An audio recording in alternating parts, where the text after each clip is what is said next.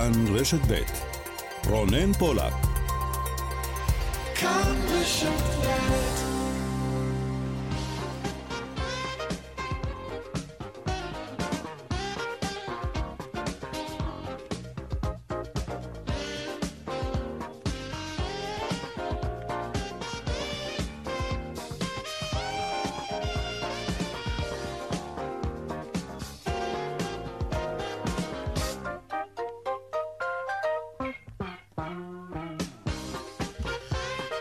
עכשיו ארבע ועוד שש דקות, צבע הכסף, התוכנית הכלכלית כאן ברשת ב', שלום לכם, שבוע טוב, מפיק התוכנית היום הוא קובי זרח, טכנאי השידור אריאל מור, אני רונן פולק, המייל שלנו כסף כרוכית כאן.org.il, אנחנו מיד מתחילים.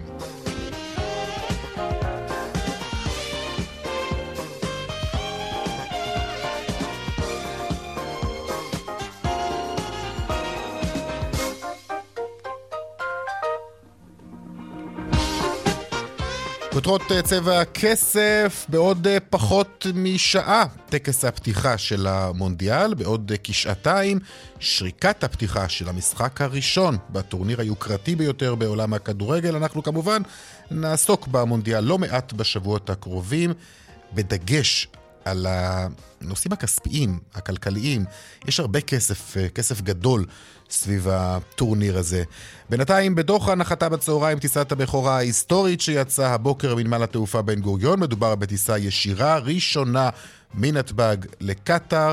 בימים הקרובים יצאו טיסות נוספות. כלכלה, מספר המשרות הפנויות במשק ירד בחודש שעבר ב-2% לעומת החודש שקדם לו. היצע המשרות בהייטק ירד בכמעט שליש מאז חודש פברואר. שלום דנה ירקצי, כתבתנו לענייני כלכלה. שלום אה, רונן. נכון, ירידה במספר המשרות הפנויות אה, בחודש אוקטובר לעומת חודש ספטמבר, ירידה של 3,000 משרות אה, פנויות. שיעור המשרות הפנויות מצביע על המשך ירידה, 4% ו-7 עשיריות לעומת 4% ו-8 עשיריות בחודש ספטמבר. בשיעור המשרות הפנויות נרשמה ירידה של 5% ו-6 עשיריות מפברואר השנה. שבה הוא הגיע לשיא של חמישה אחוזים, ואם אנחנו מסתכלים על תחום שירותי ההייטק, אז אנחנו רואים גם שם ירידה. אה, שיעור המשרות עומד על שישה אחוזים לעומת שמונה אחוזים ושבע עשיריות האחוז בחודש פברואר השנה. סך הכל ירידה של כמעט שליש בביקוש לעובדים בענפי שירותי ההייטק. אה, כן, אנחנו רואים את המגמה הזאת ממשיכה לקרות. בדגש על ההייטק, אנחנו נעסוק אה, ונרחיב בנושא הזה גם אה, בהמשך. תודה, תודה רבה לך, דנה. הממשלה היוצאת קיימה את ישיבתה האחרונה הבוקר וחתמה אותה בהחלטה להקצות שלושה מיליון וחצי שקלים לתיעוד של שורדי שואה מישראל ומהעולם. העדויות שיאספו יעברו תהליך דיגיטציה ויועברו לתוצרים שמתאימים לעידן הרשתות החברתיות כדי להנגיש את התכנים לדור הצעיר. ראש הממשלה לפיד הודה לשרי הממשלה בישיבה האחרונה ואמר להם, אנחנו עוד נחזור לכאן. יחסית לזמן הקצר שהממשלה כיהנה, שנה וחצי בסך הכל, רשימת ההישגים של הממשלה הזו יוצאת דופן. הממשלה הזו העבירה בכהונתה הקצרה 1,613 החלטות בכל תחומי החיים, כולן לטובת אזרחי ישראל. לא פעלנו רק לטובת אלה שבחרו בנו, לא עבדנו רק בשביל הגוש או המחנה. אנחנו עוד נחזור לחדר הזה מהר יותר ממה שאתם חושבים. כך אה, לפיד, ישיבת ממשלה אחרונה. ועוד uh, בהמשך uh, על חבילות הנופש לחו"ל בימי החנוכה והכריסמס, המחירים השנה, שימו לב, גבוהים ביותר מ-40% לעומת המחירים בתקופה המקבילה בשנת uh, 2019. נדבר על כך. וגם גוברת התחרות על הקו בין ישראל לברצלונה, יעד פופולרי בקרב הישראלים. מה המשמעות מבחינת המחירים? שלום לך, שרון עידן, כתבנו לענייני תיירות ותעופה. כן, שלום אחר צהריים אה, טובים אה, רונן. נכון, בעצם חברת טוויזר אה, מודיעה שהיא פותחת קו שהרבה מאוד אנשים חיכו לו בין תל אביב לברצלונה. זה לא שלא היו טיסות לברצלונה קודם, אבל בעיקר טיסות סדירות, ולכן ההצטרפות של וויז כחברת לואו-קוסט לקו הזה היא משמעותית מאוד. כשאנחנו מדברים, שוב, תלוי בתקופות, אבל כשלוש-ארבע טיסות בשבוע. עם היציאה בעצם וההודעה על כך שתהיה טיסה כזאת, המחירים הראשוניים עמדו על כ-200 200 שקלים בחלק מהמקרים, וכרגע ניתן למצוא לא מעט ב-250-300 שקלים לכיוון אה, לברצלונה, ומברצלונה כמובן אה, לישראל. אין ספק שהדבר הזה יעורר הרבה מאוד תחרות בקו, שעד עכשיו לא נהנה, הייתי אומר, כמעט בכלל ממלחמות מחירים. מי שבעיקר טסו על הקו הזה זה אל על וקצת אה, ככה חברת ויולינג הספרדית. הכניסה של וויזר ליעד כמו ברצלונה תהיה מאוד מאוד טובה לישראלים, mm-hmm. שכמובן אה, ינסו אה, לטוס לאורך כל השנה ליעד הזה, שתמיד אה, מופיע כאחד מעשרת היעדים אה, האהובים עלינו הישראלים, אז זה באמת קורה, וממש בקרוב, כלומר הטיסות יתחילו בינואר, ממש תוך חודש וקצת, ואני מניח שאנחנו נראה... אה, ושוב, מדובר כרגע רק על הערכה, גם התרחבות של הקו הזה בהמשך, עקב הביקושים המאוד מאוד גבוהים שצפויים להיות. נהדר, טוב למחירים, תודה, שרון עידן. נדבר גם על הדריכות במשק לקראת החלטת בנק ישראל, מחר, על גובה הריבית. וגם הדיווח משוקי הכספים כרגיל לקראת סוף התוכנית, צבע הכסף, עד חמש, אנחנו מיד ממשיכים.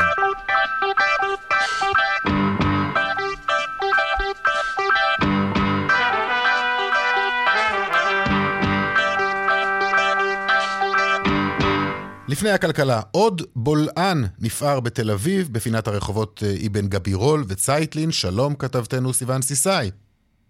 שלום רונן. נכון, אה, שוב אה, זה קורה, ממש אה, לפני זמן קצר. בולען נפער שוב בפינת הרחובות, הפעם אבן גבירול סייטין בתל אביב, כאשר יש שני נתיבים ברחוב, ברחוב אבן גבירול שכרגע חסומים, אז לתשומת לב הנהגים. יש חסימה של מעבר כלי רכב וציבור הנהגים מתבקש לבחור בדרכים חלופיות. כאשר אותו בולען אה, הוא אה, קצת יותר אה, קטן, אה, אנחנו לא מדברים על הבולען שהיה בדרך אה, השלום אה, לפני אה, כמה חודשים, אלא בולען קצת יותר אה, אה, קטן שכרגע אה, יש אה, פקחים ומהנדסים אה, במקום אה, בניסיון אה, ככה אה, לאבטח גם את האזור. אה, וגם לבצע חסימה הרמטית על מנת אה, כמובן שלא לסכן את אה, ציבור הולכי הרגל, ציבור הנוסעים כן. על קורטינטים ואוטובוסים ורכבים, אז כאמור, אה, בלה נפער, אה, הנהגים מתבקשים אה, לא למצוא באזור הזה, רחוב אבן גבירו לכיוון צפון חסום, אז שימו לב כאשר אתם נוסעים באזור. תודה, סיון. תודה רבה. עכשיו להחלטה של בנק ישראל על הריבית. מחר, שלום ליאל קייזר, כתבתנו לענייני כלכלה ומגישת משחקי הכיס בכאן 11. שלום ליאל. שלום רונן, צהריים טובים. מצד אחד האינפלציה ממשיכה לעלות, מצד שני, וזה כנראה האתגר הגדול ביותר של בנק ישראל בהחלטה מחר, להבין עד כמה גובה הריבית אפקטיבית אה, לריסון האינפלציה.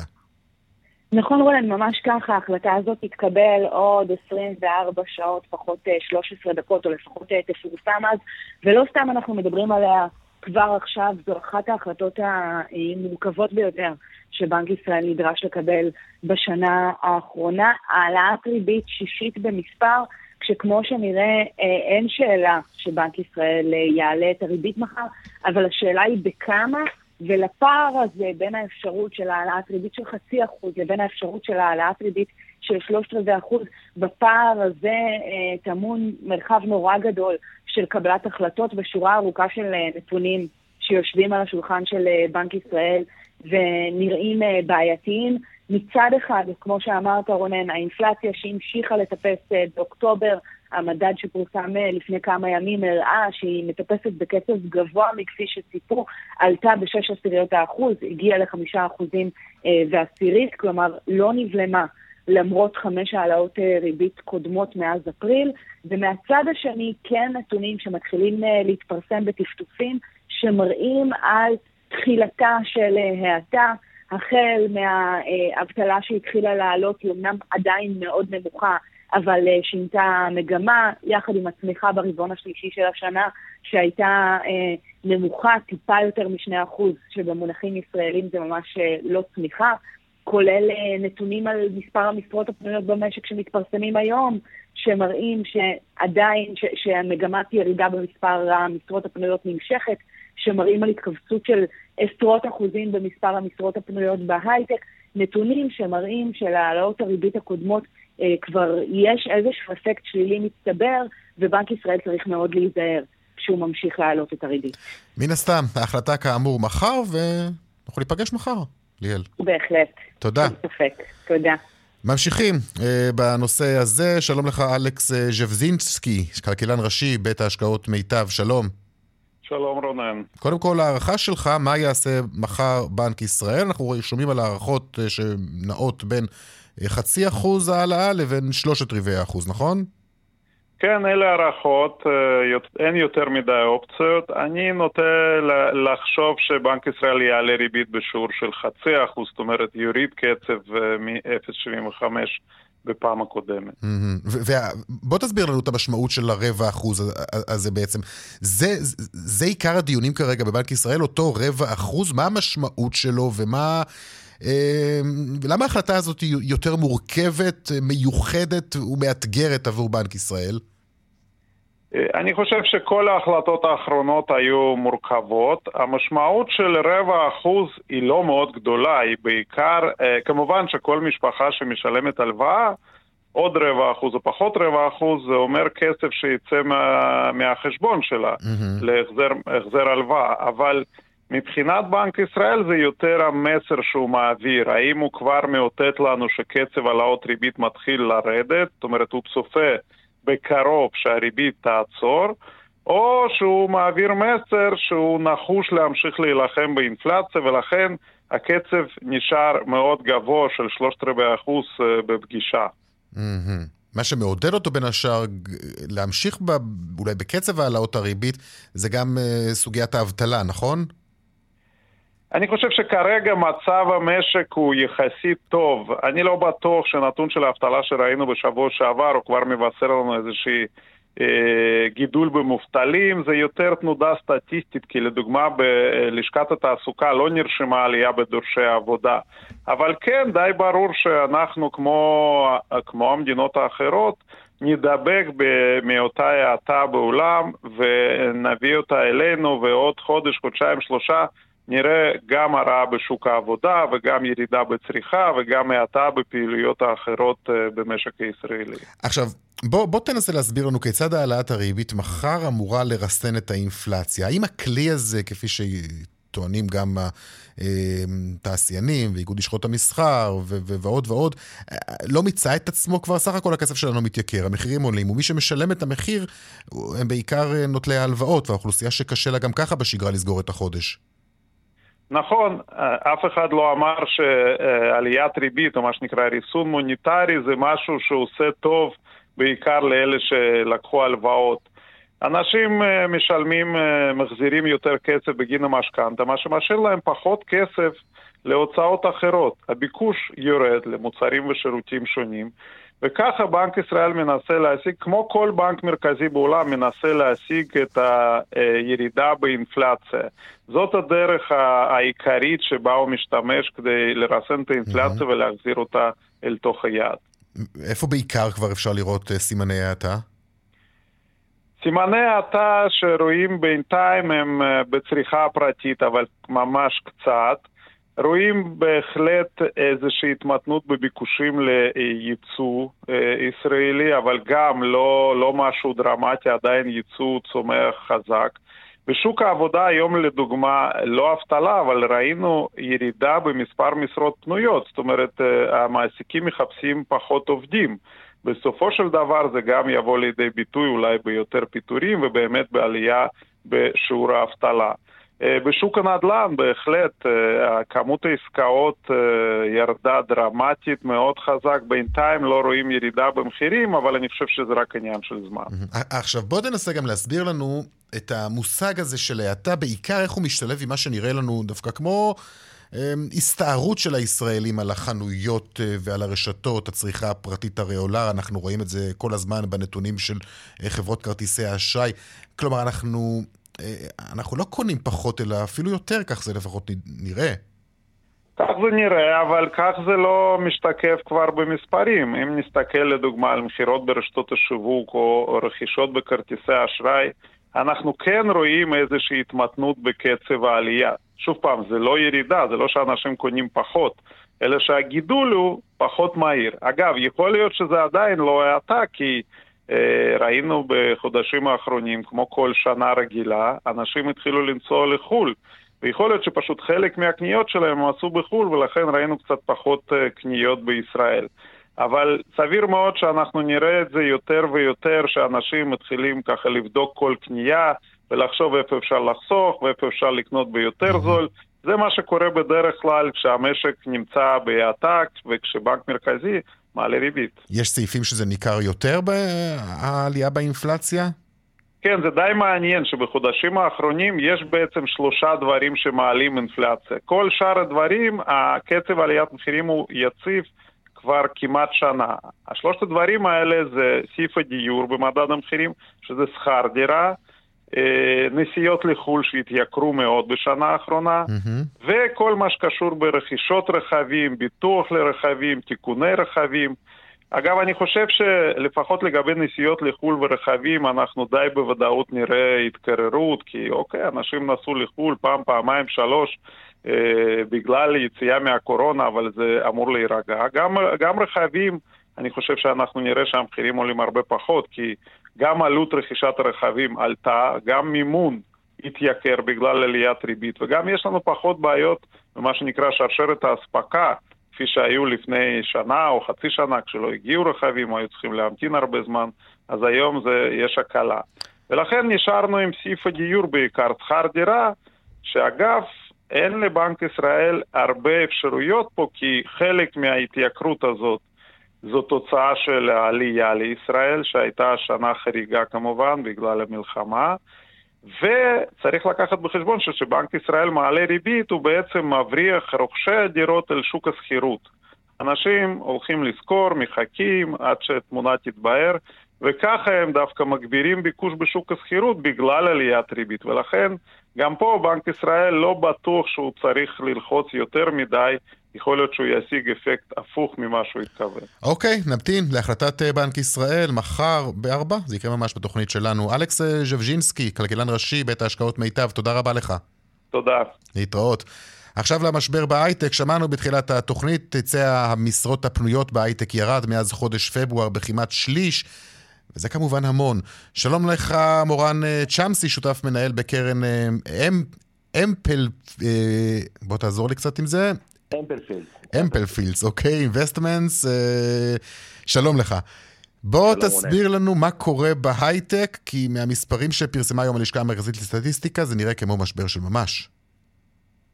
אז כן, אז זה, זה לא סוד ש, שיש משבר, ויש משבר בכלל כלל עולמי, וגם בהייטק רואים את הגלים שלו. אה, יש, חוץ מהמשבר הכללי, יש גם את, אה, את, את האופוריה שהייתה ב-2020-2021 אה, בהייטק, בגיוסים הגדולים, בשווים הגבוהים שהיו, וזה נותן עכשיו את אותותיו.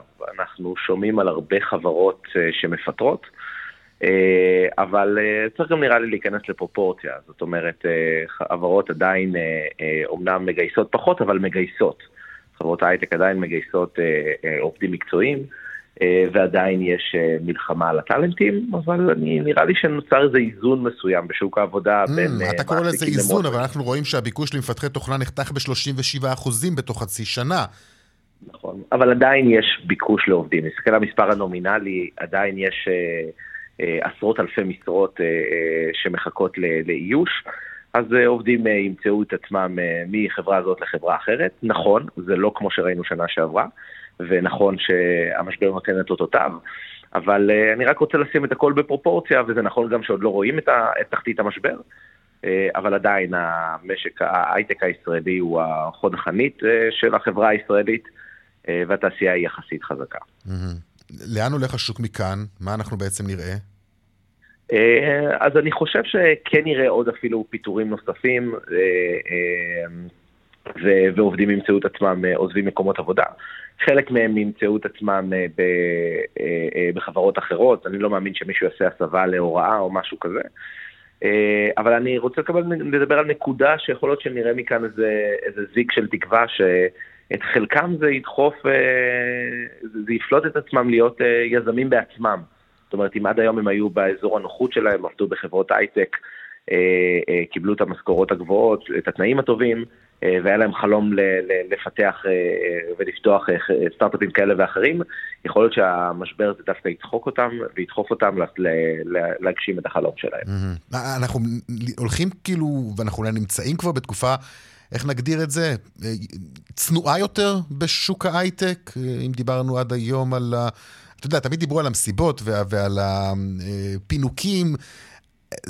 זה משהו ש, ש, שכבר לא יקרה, למרות שאתה יודע, זה רק היה משהו שממחיש בעצם את מצבו של ההייטק באותה תקופה, אבל אנחנו כבר לא שם. לגמרי. החברות חוזרות לעבוד על אה, מודל יותר צנוע.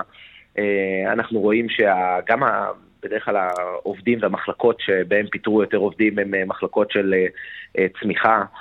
עובדים יותר וחברה יותר מפקסת את עצמה על, mm-hmm. על אזורים של הכנסות.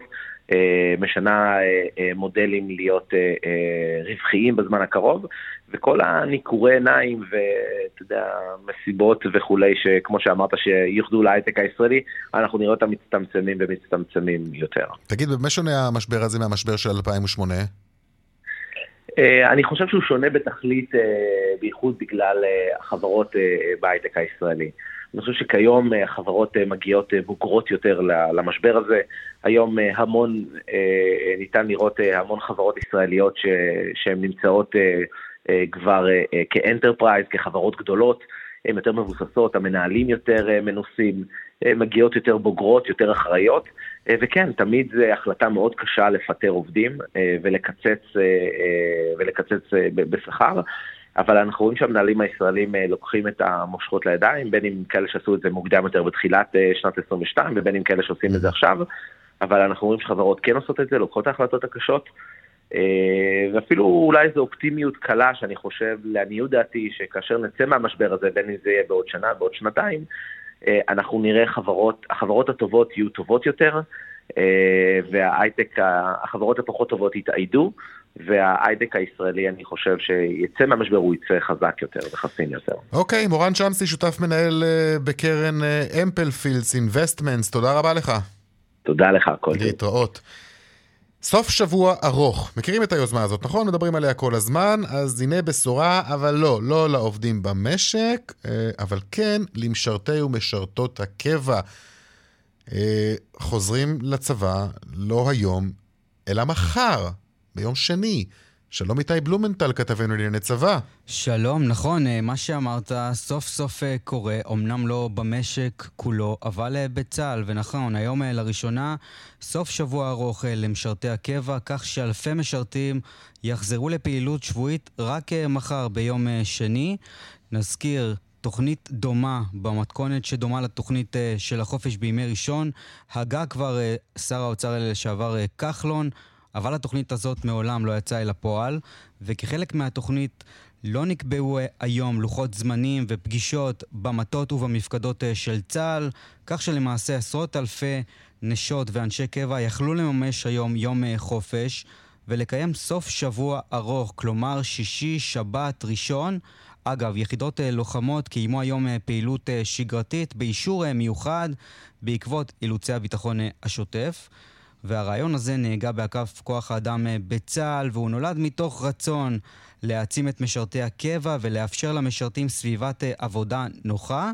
רבים מהמשרתים בילו היום עוד אה, זמן בבית, בחיק המשפחה והילדים, כך שסוף השבוע הארוך יסתיים רק מחר, יום שני בבוקר, וכתוצאה מכך שהמפקדים הבכירים, בעיקר במפקדות, יחזרו רק מחר, mm-hmm. גם חיילי הסדיר נהנו היום מילאו זה יחסית אה, מרווח, דומה ליום של אה, אה, רידוד פעילות, כמו שקורה בימי הדממה בחגים, כאשר המפקדים הבכירים, או המפקדים בכלל, נמצאים בבית, גם החיילים הזוטרים יותר נהנים מהאירוע הזה.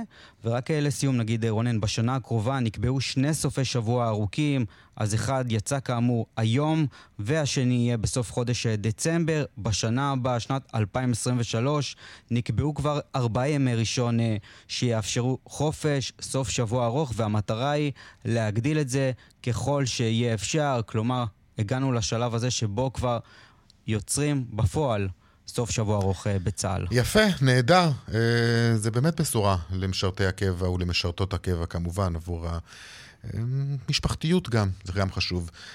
איתי בלומנטל, תודה רבה לך. תודה רבה. להתראות. דיווחי תנועה עכשיו, כן. מה קורה בכבישים? באיילון צפון העמוס ממחלף חולון וקיבוץ גלויות עד גלילות, דרומה ממחלף רוקח עד לגוארדיה. בגיא הצפון העמוס ממחלף השבעה עד מורשה, דרומה ממורשה עד מחלף גנות, ודרך החוף צפון העמוסה מגעש עד מחלף נתניה. דיווחים נוספים בכאן מוקד התנועה כוכבית 9550 ובאתר שלנו. עכשיו נצא להפסקת פרסומות, אחר כך נדבר על מחירי החופשות, חופשות החורף, החנוכה, הקריסמס, אה, כמה זה יעלה לנו וכמה זה יעלה לנו ב-2019. הפערים הם באמת אה, עצומים. נהיה כמובן גם עם אה, המונדיאל, כמה? שעה וחצי לשריקת הפתיחה, ועוד עניינים. פרסומות כבר חוזרים. 35 דקות אחרי ארבע, כאן ברשת ב', צבע הכסף, עכשיו לחופשות החורף. כן, כן, חורף, זה משהו שאתם פחות מרגישים כאן אה, בחוץ, אבל אה, חופשות חורף יש, תתפלאו. ובאירופה, חורף זה חורף, לא כמו אצלנו. אז לאן אנחנו בעיקר ניסע השנה בימי החנוכה אה, וחג המולד? שלום זיו רוזן, מנכ"ל קבוצת גוליבר. אהלן, אחר הצהריים טובים. זיו, קודם כל השורה התחתונה היא שהרבה יותר יקר השנה לנסוע לחו"ל לעומת שנת 2019. זו השנה שאנחנו בדרך כלל מתייחסים אליה כאל שנה להשוות אליה, זו הייתה התקופה, השנה, התקופה שלפני משבר הקורונה, לפני שהפסקנו לטוס, אבל הרבה יותר יקר. כן, אז קודם כל לשמחתי חזרנו בהמוננו, אבל כן, אוקיי. יוקר המחיה לא פסח גם על הענף הזה. וכן, החופשה הממוצעת, גם בתקופה הזו שבדקנו לחנוכה וכריסמס, השנה זה יוצא ממש בתקופה mm-hmm. מקבילה, יש עלייה של בסדר גודל של 20 אחוזים, ויש יעדים שאפשר לראות אפילו עלייה גבוהה יותר. Mm-hmm. אגב, אה, אני לא יודע אם שמעת את השיחה שהייתה לי קודם לכן עם הכלכלן הראשי בבית ההשקעות מיטב, הוא אומר, זו הייתה תקופה, שנה שפיצינו את עצמנו עם עוד נסיעה ועוד נסיעה, אבל אתה יודע, ברקע האינפלציה שעולה וה, והקושי שלנו היום יותר... אה, לממן כנראה חופשות כאלה שהולכות ומתייקרות, אז הסיפור הזה הולך להסתיים, אנחנו לא הולכים לטוס כל כך הרבה כנראה כמו שטסנו השנה, ואני מקווה מאוד שזה יסייע גם להוריד את המחירים. אמ, טוב, עכשיו לעסק. אני רק יכול להגיד שיש הרבה מגמות שיכולות להשפיע אחת על השנייה, אני יכול להגיד שמשנים קודמות, הישראלי את החופשה שלו רואה יותר כצורך מאשר מותרות. אז לא שאני טוען שלא תהיה יכולה להיות בעיה ומיתון וכאלה, אבל חופשה זה לא משהו שהישראל היום מוצא מהר לבקר. לא, לא, לא, לא חופשה, אבל אה, מינון החופשות, קצב החופשות. כן. בוא נגיד, אם לקחנו שלוש חופשות בשנה האחרונה, אז אנחנו נסתפק אולי באחת או שתיים בשנה הבאה. ייתכן. אה, טוב, אז לאן בעיקר אנחנו טסים?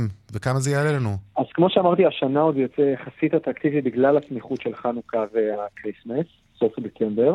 אבל כבר עכשיו אנחנו רואים שיעדים הפופולריים ביותר, אם נדבר על מערב אירופה, אז כמובן בירות אירופה הפופולריות, פריז ולונדון.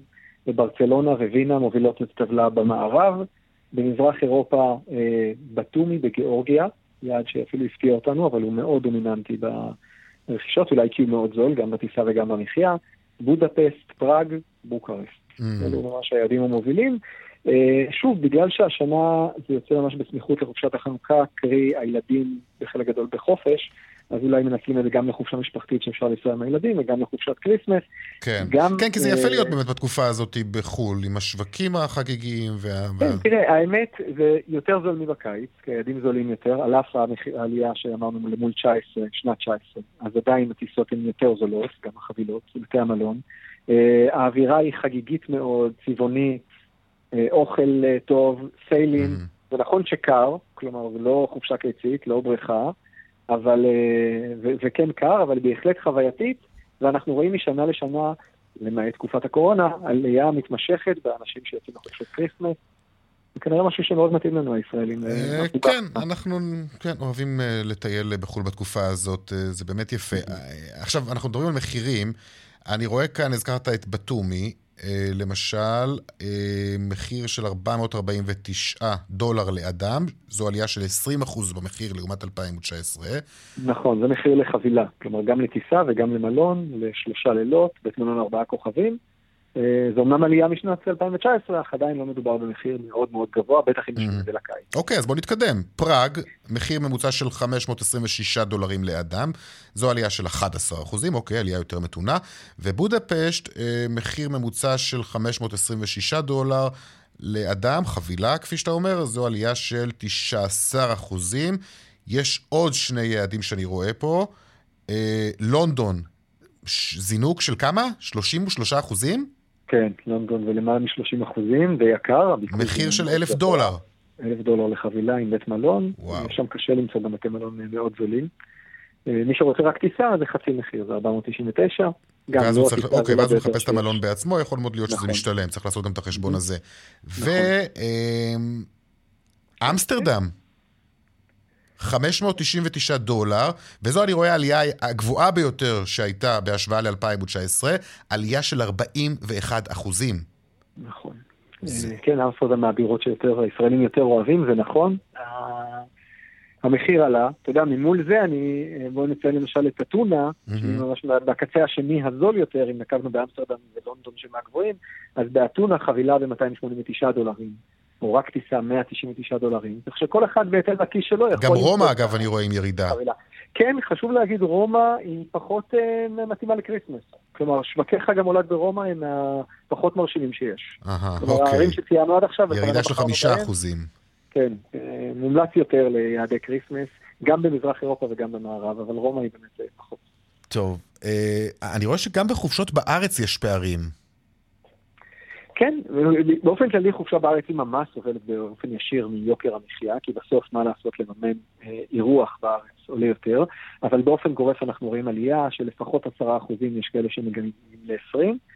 שוב, השנה בגלל הסמיכות לחנוכה, פה זה אפילו ביקוש, אה, זה מעלה ביקושים גם בקרב תיירים שרוצים להגיע לפה, כי זה מתאים לחופשת הקריסמס, זה מעלה ביקוש בקרב תיירים ישראלים שרוצים לנפוש חופשת חנוכה.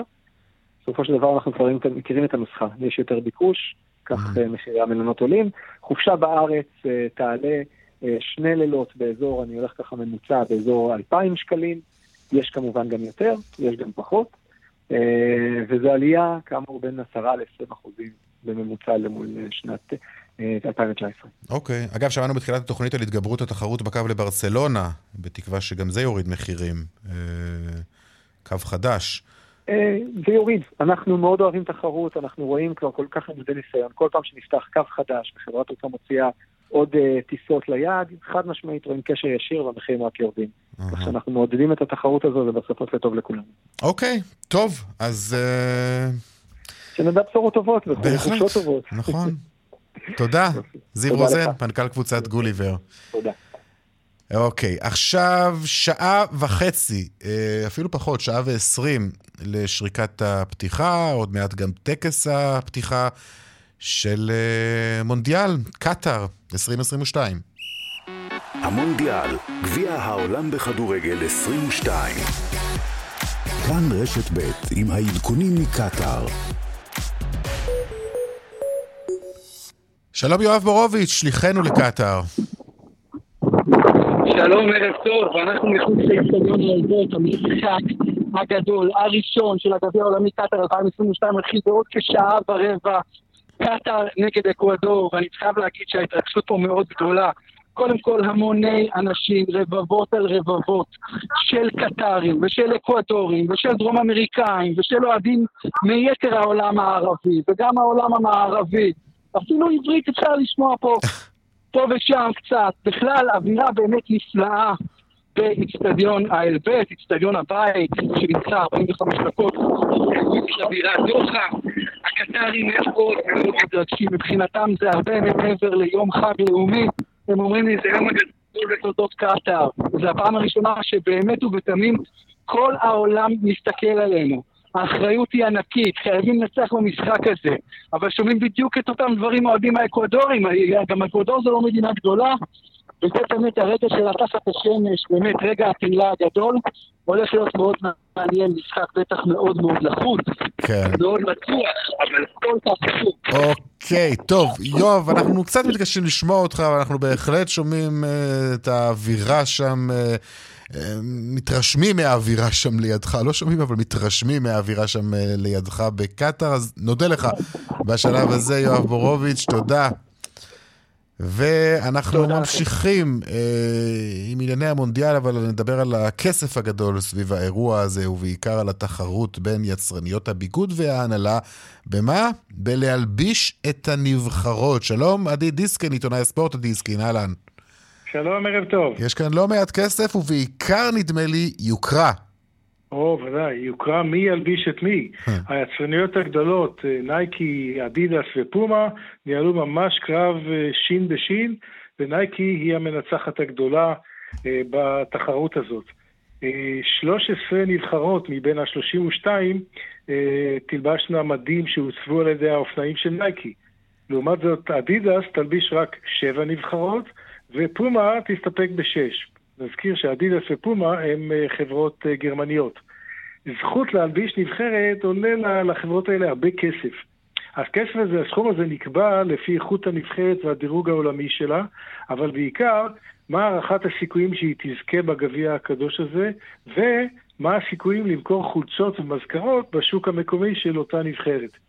גם היצרניות מקפידות להוציא מספר סטים של בגדים כדי להגדיל את המגוון, ושהילדים יקנו מה שיותר חולצות, ולא רק חולצה אחת עם שם של הנבחרת שלהם. אז ככה, נייקי מלבישה את נבחרת ארה"ב, אבל לא פורסם כמה היא משלמת.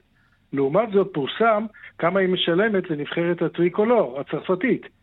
נייקי משלמת לה 50 מיליון דולר לשנה, בחוזה לשמונה שנים שיפוג ב-2026. למה 2026?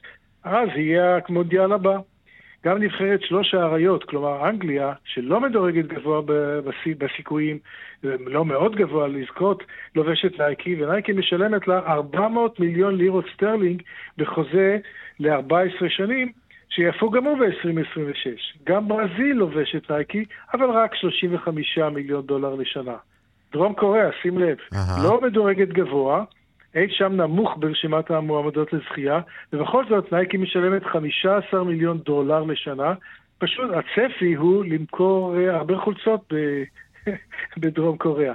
הפייבוריטית של אדידס היא גרמניה, 50 מיליון יורו לשנה, ופולקסווגן מוסיפה לנבחרת גרמניה עוד 30 מיליון אה, יורו לשנה. ספרד, שתשחק עם אותו בית עם גרמניה, אה, הם הוגרלו יחד, רק 18 מיליון דולר. ליונל מסי וחבריו בארגנטינה, גם הם לובשים אדידס, אבל שני הצדדים לא פרסמו את התמורה. נו, ולא תשאל מה קורה עם הבירה, וכאן. אה, כן, מה, בוודאי. קודם כל, אה, סיכמנו שנייקי היא המנצחת הגדולה של המונדיאל, נכון? אה, למרות שהכדור הוא תוצרת אדידה. אוקיי, זה גם חשוב האמת, נכון. בוא, כן. כן, הבירה, תשמע, אי אפשר לדבר על זה, כי היה פה, בסוף היה פה, הייתה פה הפרה של, היה פה הסכם בין פיפ"א לחברת בדווייזר. Uh, וההסכם הזה הופר uh, ממש ברגע האחרון, מה זה ברגע האחרון? יומיים לפני שריקת הפתיחה, כש, כשכבר לא היה שום דבר לעשות בנושא הזה, וזה חתיכת מכה לאחת מנותנות החסות הגדולות של המונדיאל הזה. ודאי. בדווייזר חתומה עם פיפ"א הרבה הרבה שנים על חסות, והיא משלמת רק 75 מיליון דולר לארבע שנים. אז זה ההפסד הראשוני שלה, ה-75, אבל ההפסד המשני, שהוא להערכתי יכול להיות אפילו יותר גדול, זה ההפסד מהמכירות שלא תהיינה. אז מעניין מי יחזיר ליצרני לא, הבירה האמריקאית. אני בטוח שהיא אה, דאגה לעצמה לביטוח כזה או אחר מול פיפ"א, שתדע גם לפצות אותה. אני מניח שפיפ"א תחזיר את הכסף, כן. פשוט, ותוסיף עוד פיצוי. אוקיי, עדי דיסקין, תודה רבה לך. ערב טוב. להתראות. דיווחי תנועה. דרך שש צפונה עמוסה ממחלף נשרים עד בן שמן, ממחלף אייל עד ניצני עוז וממחלף עירון עד עין תות, דרומה ממחלף נחשונים עד בן שמן. דרך 40 צפונה עמוסה מנהל התעופה בן גוריון עד נחלים, בדרך 55 מזרחה עמוס מאלפי מנשה עד קרני שומרון. דיווחים נוספים בכאן מוקד התנועה כוכבי 9550 ובאתר שלנו. טוב, אה, עכשיו אה, שמונה דקות לפני uh, חמש, uh, דוח של משרד התקשורת uh, על תשתיות פיזיות בישראל שאינן מוגנות כלל וכלל. שלום עמיחי שטיין, כתבנו, אתה עם הפרטים, עמיחי. צהריים טובים, אז דוח חדש של משרד התקשורת קובע כי ישנן תשתיות תקשורת פיזיות בישראל שאינן מוגנות בכלל. דוח האיומים החדש הזה, רונן, בא לעולם בעקבות המלחמה באוקראינה ובעקבות העובדה שרוסיה פגעה בלא מעט אמצעי תקשורת וכלי תקשורת ברחבי המדינה, וגם דברים כמו כבלים או אולי אנטנות או דברים כאלה ואחרים שפגעו ביכולת של אוקראינה להתנהל כמדינה רגילה בגלל הפגיעה באמצעי התקשורת הללו. אז הצוות הזה שהקים שר התקשורת יועז הנדל, עמד בראשו ראש מטה שר התקשורת עמית פרסיקו, והיה אמור להציג פערים שקיימים בהיערכות לאיומים ולמתקפות. הדוח נגיד הוא מסווג, אבל מדבר בין היתר על העובדה כי ישנן תשתיות תקשורת חשופות, דוגמת כבלים כאלה ואחרים, שהן חשופות לפגיעה לאו דווקא מתחום הסייבר, אלא אפשרות פיזית לפגוע בהם, וגם חברות תקשורת בישראל שחשופות לפגיעות uh, מבפנים. הדוח מציע פתרונות מיידיים כחלק מהיערכות המדינה והמשק להתגוננות מפני האיומים והמתקפות הללו, וכאמור העבודה עליו הסתיימה רק בימים האחרונים, והוא יוצג על ידי שר התקשורת יועז הנדל בפני שר התקשורת הבא, שהוא כאמור יוכל לטפל בבעיה. שר התקשורת יועז הנדל אומר לנו שבשנתיים האחרונות משרד התקשורת הגביר את מערך ההגנה על תשתיות התקשורת בישראל מפני איומים ואיומי סייבר, mm-hmm. אבל עדיין קיימים מספר פערים במוכנות התשתיתית, הביטחונית והאזרחית לצורך התמודדות עם פגיעות אפשריות בתשתיות תקשורת. הוא כמובן מאחל לשר התקשורת הבא בהצלחה, ומקווה לשיתוף פעולה שהם יוכלו לטפל בבעיות האלה בצורה מיידית. ואם נסכם למעשה בפני שר התקשורת הבא, יונח דוח שמראה על לא מעט בעיות בהגנה על התקשורת בישראל, נקווה רק שהוא יטפל בכך. בהחלט. תודה, עמיחי.